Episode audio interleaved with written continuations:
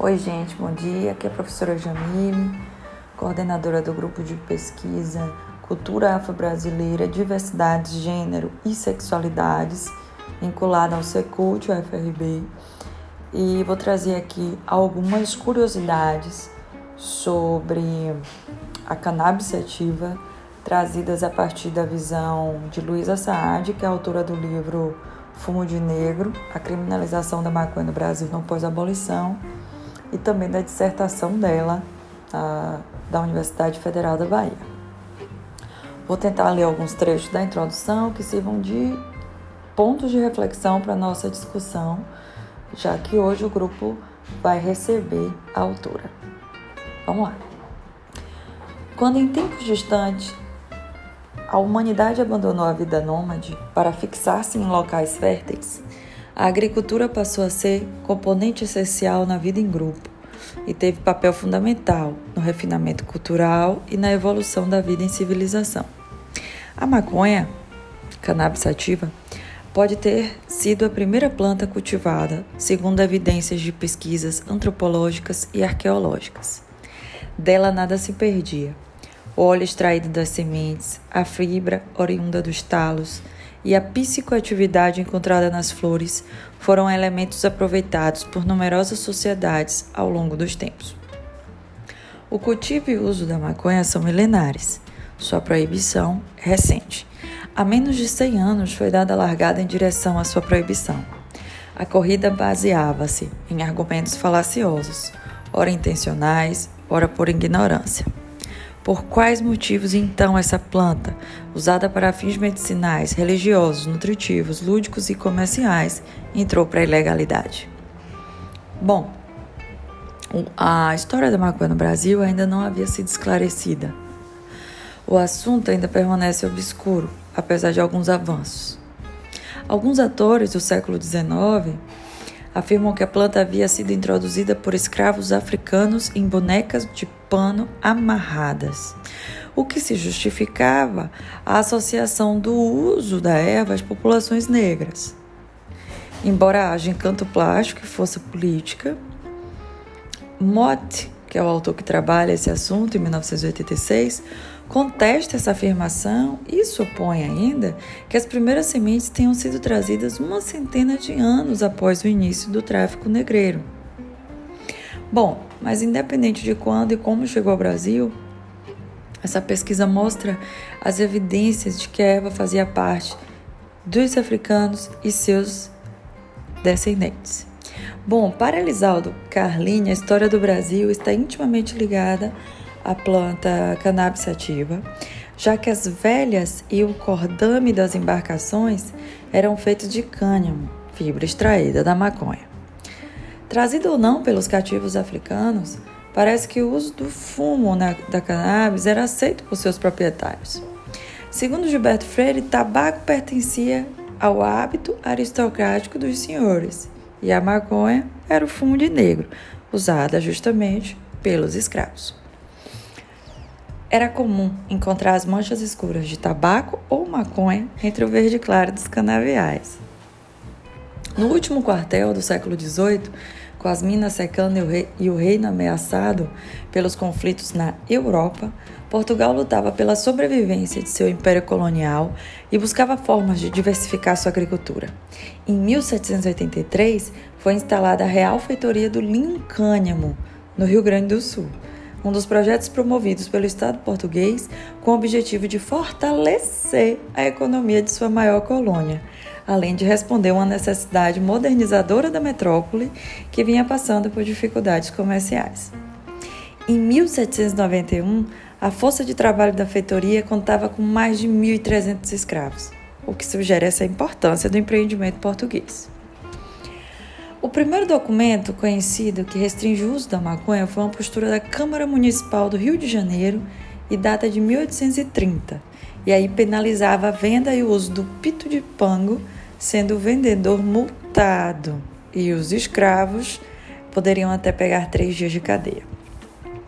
É possível que essa postura tenha sido criada, perpetuada em outras cidades do Império do Brasil na época. E havia um ditado popular que era: maconha em pito faz negro sem vergonha. A referência explícita aos escravos na postura carioca sugere que era entre eles que estava mais divulgado o uso da maconha. E a postura então vincula a repressão de seu consumo ao controle da população negra. Uma legislação proibitiva mais abrangente de caráter nacional só apareceria mais de 100 anos depois, através da inclusão dessa planta na lista de substâncias proscritas em 1932. Enfim, a proibição da maconha estava diretamente associada às classes baixas, aos negros, aos mulatos e à bandidagem. Em 1893, quando a maconha ainda não se representava uma ameaça real, o parlamento britânico criou a Indian Hemp Drug Committee para avaliar o impacto do uso da planta sobre as condições morais e sociais da população da Índia. Desse resultado, obteve-se que, a partir da coleta de inúmeros depoimentos, os resultados maléficos praticamente não decorrem do uso moderado de derivados da maconha.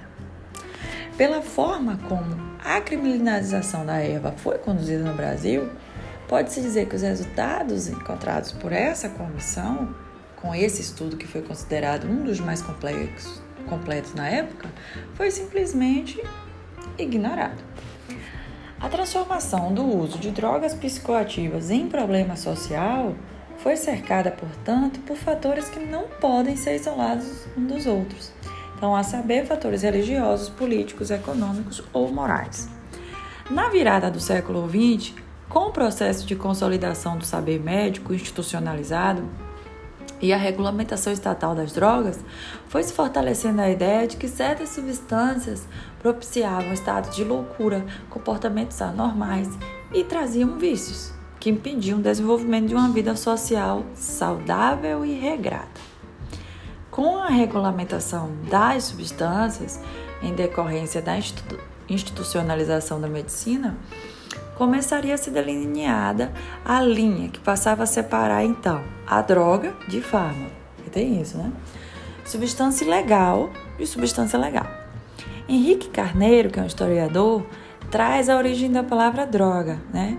Do holandês drug, usado para produtos secos e substâncias naturais utilizadas principalmente na alimentação e na medicina. Então, antes de definir os produtos usados como remédio, Droga representava na época colonial um conjunto de riquezas exóticas, produtos de luxo destinados ao consumo, ao uso médico e o adubo da alimentação. Mais tarde, o que conheceríamos como especiarias. Com o apoio do Estado, só faltava os médicos garantirem a exclusividade de sua atuação, inclusive no que diz respeito à prescrição de drogas. Assim fortalecidos, os médicos passaram a empreender uma verdadeira cruzada contra curandeiros e herbolários que exerciam atividades terapêuticas, entoando a profecia que seria o papel do médico salvar a humanidade do vício, como até agora o foi do sacerdote. A medicina representava a verdade e a legitimidade para o tratamento de moléstias, em especial de doentes levando em conta suas origens, seus caracteres físicos e um conjunto de sinais que poderiam explicar tendências a determinadas doenças. Para melhor compreender a atuação desses novos médicos, é essencial a leitura do panorama que Lilian Schwartz faz da inserção e recuperação das teorias raciais em fins do século XIX, adaptadas contemporaneamente aos modelos liberais do Estado brasileiro.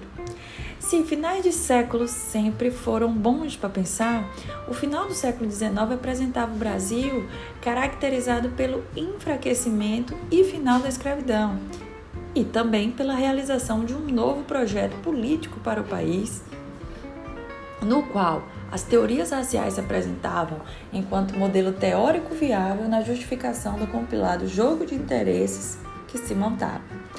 Os cânones da medicina legal essa especialidade que unifica o conhecimento das áreas médicas, mostravam que uma nação com tanta influência negra estaria fadada ao fracasso, caso não fossem tomadas devidas providências. Através da ciência, buscava-se legitimar o poder do homem branco e promover a manutenção da hierarquia social. A superioridade de uns sobre os outros foi previamente determinada e a medicina oficial, através de seus métodos, dava o seu aval.